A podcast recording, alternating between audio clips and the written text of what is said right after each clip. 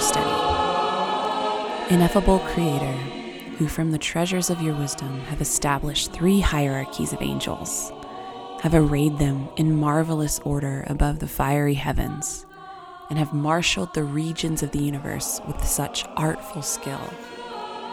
You are proclaimed the true font of light and wisdom and the primal origin raised high beyond all things.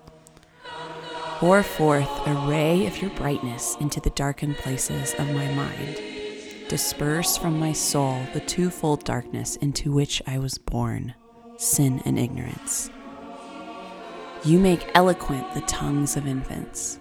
Refine my speech and pour forth upon my lips the goodness of your blessing. Grant to me keenness of mind, capacity to remember, skill in learning, subtlety to interpret, and eloquence in speech. May you guide the beginning of my work, direct its progress, and bring it to completion. You who are true God and true man, who live and reign, world without end. Amen.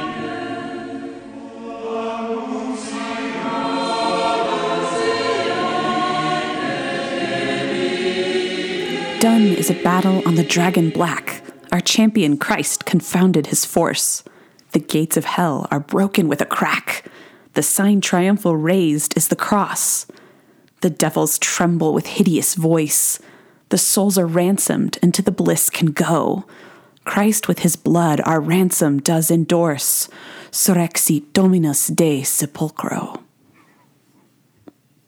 Welcome to Old Books with Grace. I'm Dr. Grace Hamman medievalist, mom of three, ready to be done with winter. William Dunbar wrote this crackling, exciting poem, A Hymn of the Resurrection, in the early 1500s. There's more to it, I only read a bit. We meet Christ like St. George coming off the field of battle, having slain the cruel serpent, the dragon Satan. Christ the champion knight reigns, his cross like a triumphant banner left standing on the field of battle. We're in the middle of a Lent series right now, The Many Faces of Jesus. Each week I consider a medieval version of Jesus, a representation in literature, art, or theology popular before the Reformation. These versions of Jesus may be strange, silly, or inspiring to us today. Above all, they challenge us to consider our own versions of Jesus we encounter in our culture Many of them capture important aspects of Jesus and the church that we overlook. None of these episodes comprehensively present these images. Think of them like little introductions that you can dive into further on your own if it interests you. I hope that as we draw closer to Easter, their aesthetic beauty gives us joy as well. So far, we've learned about two representations of Jesus in the medieval era Jesus the judge, and Jesus our lover. Jesus the brave knight is a little different. Jesus as the divine judge at the end of days comes straight out of the book of Revelation and other biblical sources. Jesus as lover emerges from the allegorical tradition of reading the Song of Songs. Both are rooted originally in scriptural sources, though they take on a life of their own. Jesus the Knight takes a little more creative license. Though it can be distantly connected to Ephesians 6 13, 16 and the idea of donning the armor of God, it's more obviously based in the art and culture of the times. While lovers have always existed everywhere, and judges have also been around for a very long time across many different cultures, knights belong to a very specific time and place medieval Europe. Knights reigned in imagination and literature in the very, very popular tales of King Arthur's court, as models of the best courtly manners, and as chivalric lovers who wore tokens from their lady and fought on their behalf. Jesus the Knight appeared in both contexts, as a lover knight and as a knight doing battle against Satan. Last week we discussed Jesus the Lover, and he appeared as a chivalric knightly lover in the lyric poem I shared then. So check that out if you haven't looked at it. It's great. And today we're going to focus more on the social and the combat aspects of Jesus the Knight. Medieval thinkers often conceived of their society as divided into three estates the nobles and gentry, the clergy, and the peasants. Each one of these estates was considered to have its own essential role in a functioning society. The clergy were those who prayed, the folks who provided spiritual instruction, interceded for their communities, and administered the sacraments. The peasants were those who labored, the essential group who grew, cultivated, and harvested food for everyone. And the nobles were those who fought, the lords of society who were supposed to protect the realm from invaders, administer justice locally, and use their largesse to support the poor and the church in their community. The knights belonged to this last estate. In reality, of course, such divisions were far too neat. Peasants often bore the worst, most devastating effects of war, yet this was the theoretical division of feudal society that persisted for a very long time. In order to dig into this figure more thoroughly, we'll imag- examine the most incredible Middle English poem that almost no one has read outside of the Academy though it was actually very popular in medieval times. It fills my soul with delight to share William Langland's Piers Plowman with you today.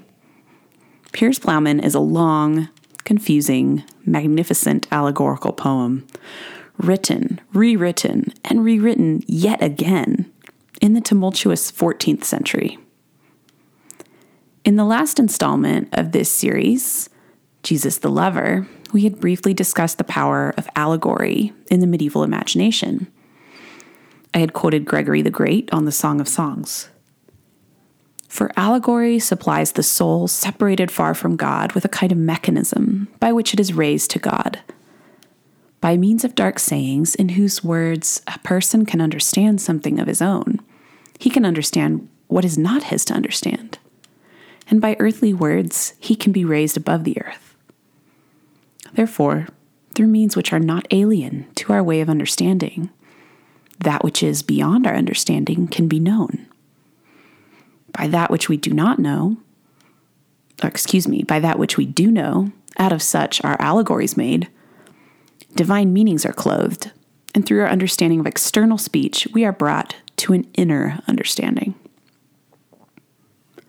So, allegory was deeply important for medieval folks because of its particular power to communicate abstract truth in homely and familiar words. Poets, in particular, used allegory to great effect. To overly simplify a complex poem, in Piers Plowman, Will, whom we would now call the protagonist or the main character, experiences a series of dreams that are allegories for historical events, scriptural events, and debates about theology and society, in 14th century culture. Will himself is a figure of allegory. His name gestures towards his simultaneous existence as William, a person dreaming in the poem, and as will, the faculty of the will undergoing the processes of spiritual transformation. Towards the end of the poem, Will falls asleep again and he witnesses something spectacularly beautiful the events of Holy Week set into allegory. It's Langland's version of the Christ Knight. I'm using the excellent translation of Piers Plowman by George Economou if you're interested in reading more. I highly recommend it if you want to tackle a medieval allegorical poem, which you totally should. One barefoot came riding bootless on an ass's back, without spurs or spear. Sprightly he looked, as is natural for a knight who came to be dubbed, to get, to get his gilt spurs and cutaway shoes. And then Faith was in a window and cried, Ah, Filiae David, as a herald of arms does when adventurous knights come to jousts old Jews of Jerusalem sang for joy, Blessed is he that comes in the name of the Lord. I love this initial image of Jesus the knight. Langland creatively blends together Palm Sunday with a knight coming to joust in a tournament. We recognize Palm Sunday because of the onlookers who excitedly shout Hosanna and Blessed is he who comes in the name of the Lord. Earthly knights come to battle in their best armor, arms emblazoned on them, so that all will know their identity and their great deeds of prowess. That was a very important part of knighthood was your reputation.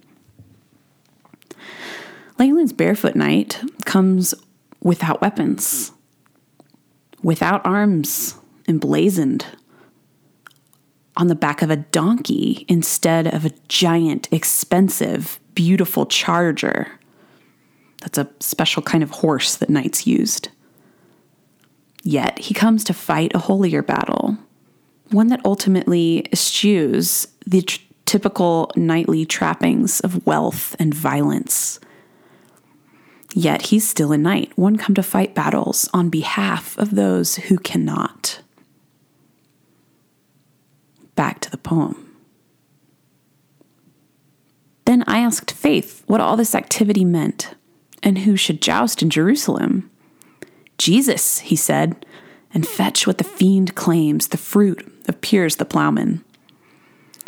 Liberum Dei Arbitrium has for love undertaken that this Jesus for his gentility will joust in Piers armor, in his helmet, and in his mail, humana natura.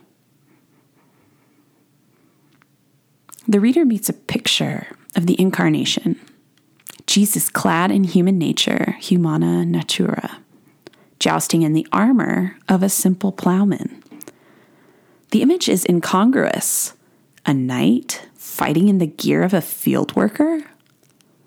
Contemporary knights would have curled their lip in disgust at the thought of clothing themselves in a plowman's garb. The image demonstrates God's humble, action oriented, division destroying love in his relinquishment of power, in his embodiment as Jesus. You're probably wondering who Piers the Plowman is. He's an extremely difficult allegorical figure in this poem, who I won't go into in great detail.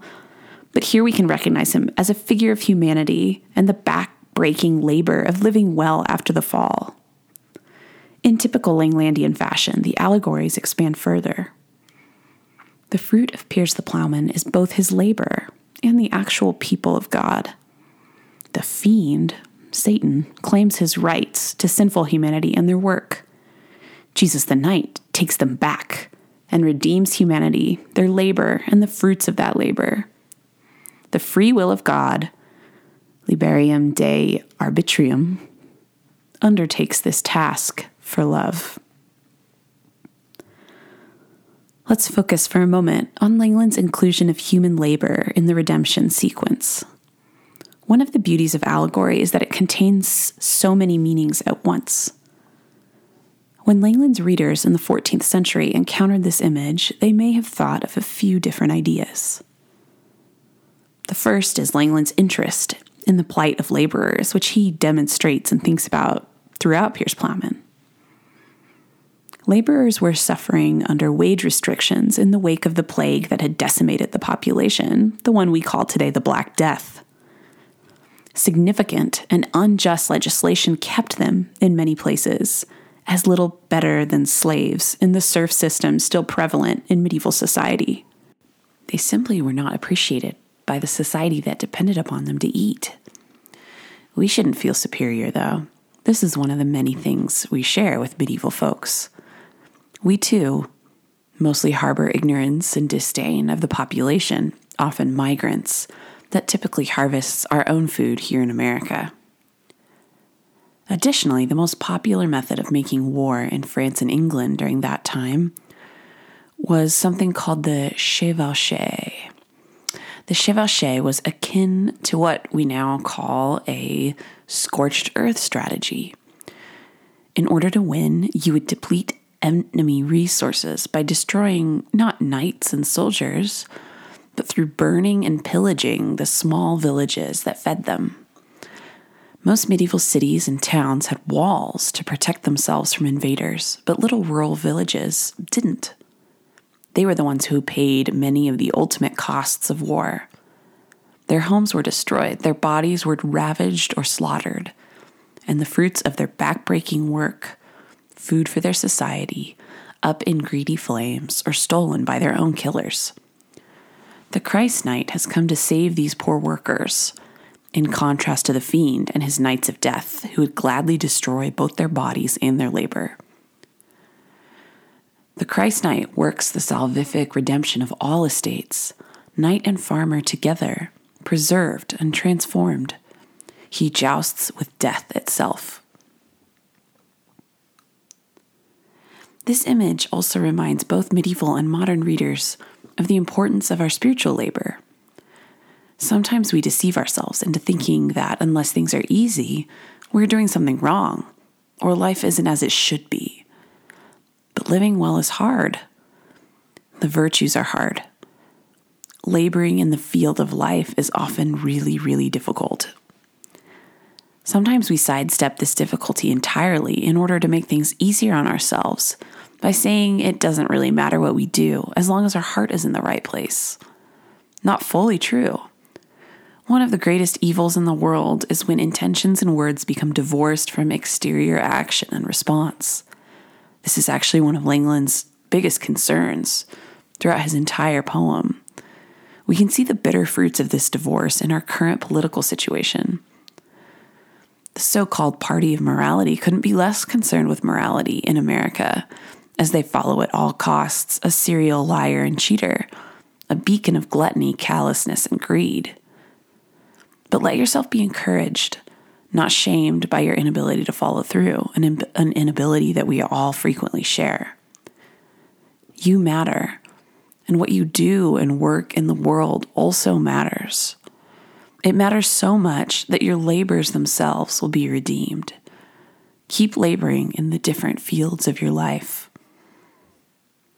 Such a labor requires the practice of courage. Your work may entail the courage of endurance rather than the courage of daring. Both of my current labors, parenting and writing, require both kinds of courage at times, but mostly just endurance. Thankfully, Jesus the Knight gives us a model for both as well. Because, of course, the image isn't just Jesus riding into shouts of acclaim on Palm Sunday. Palm Sunday leads to the crucifixion and to something called the harrowing of hell. You may not have heard of the harrowing of hell. It's an ancient belief that after Jesus died, but before he rose from the grave, he drank the dregs of human death and actually went to hell. In the Creed, we recite that he descended into hell, but many view this descent as allegorical. For medieval folks, it was not allegorical. It was yet another indicator of the courage and willingness of Jesus to go to the greatest depths to save his people. For in hell, Jesus doesn't just show up and putz around, taunting his archenemy Satan. Langland describes the harrowing as if a distant light begins to appear from far away in the dim, smoky murk of hell. The demons warily watch the light they speculate on what it could be. Nothing good for them, they feel. The light draws closer and closer. The demons wait with trepidation. At last, the light, brilliantly blinding, arrives at the gates of hell. The demons cannot see who is at the heart of the dazzling starry light. And at last, Lucifer dares to call out. What lord are you? asked Lucifer. A voice said aloud, the Lord of might and main that made all things. Dukes of this dim place, undo these gates now, that Christ may come in, the Son of heaven's King. And with that breath, hell with all of Belial's bars broke. Despite all prevention, the gates were wide open. Patriarchs and prophets, populus in tenebris, sang with St. John, Ecce Agnus Dei. Behold the Lamb of God all the Jewish people of the old law are freed as the gates are broken. The harrowing of hell teaches that Jesus also redeemed those who came before him in his descent. The people in darkness have seen a great light, as Isaiah wrote. The patriarchs and the prophets sing with ecstasy and joy. As you could tell, hopefully, I was quoting from Piers Plowman. Will then wakes up from his vision of the history of salvation. It is Easter morning in his own world. Filled with joy, he calls his wife and daughter to join the community of saints on earth at his own parish church and participate in the liturgy of celebrating Christ's resurrection. He can hardly contain himself. There are different species of joy. One kind is a quiet, contemplative joy, the type generated by sitting by cozy fireplaces with great books, holding hands with a beloved, listening to the ocean. The other is sparkling and wild. It is the joy that little kids have when they eat ice cream and then run around afterwards, losing their minds in the delight of the sugar rush. It is the joy that you experience when you receive unfathomably good news, when your sports team wins the championship, when you find something you thought was lost forever, when you meet with old friends and the words don't stop tumbling from everyone involved. This joy generates action, dancing, shrieking, singing, doing things. Such joy has been rare for everyone during the pandemic. Langland and Dunbar's images of Jesus the Knight are meant to evoke this latter wild joy. Feel it and relish it with these poets. Death itself no longer has the last word. The dragon is dead. Our champion Christ has destroyed our ancient enemy. The gates of hell crumble into dust as the light of the world falls upon them. So let's end with some meditation. What requires courage in your life during this Lent? How can you emulate Jesus the Knight in the courage of both endurance and daring? This week, as your Lenten practice, you may want to try something rather unlenten, especially since lately your entire life may have felt like Lent as you've given up going to your favorite places and seeing your favorite people during this pandemic. In the spirit of Jesus the Knight, go out of your way this week to provoke joy in anticipation of the coming resurrection. Play a song you loved in high school. Go on a walk with a good friend Surprise a family member with something they will be excited about. Paint your nails a bold color. Create or plan something beautiful. Surrexit Dominus de Sepulchro.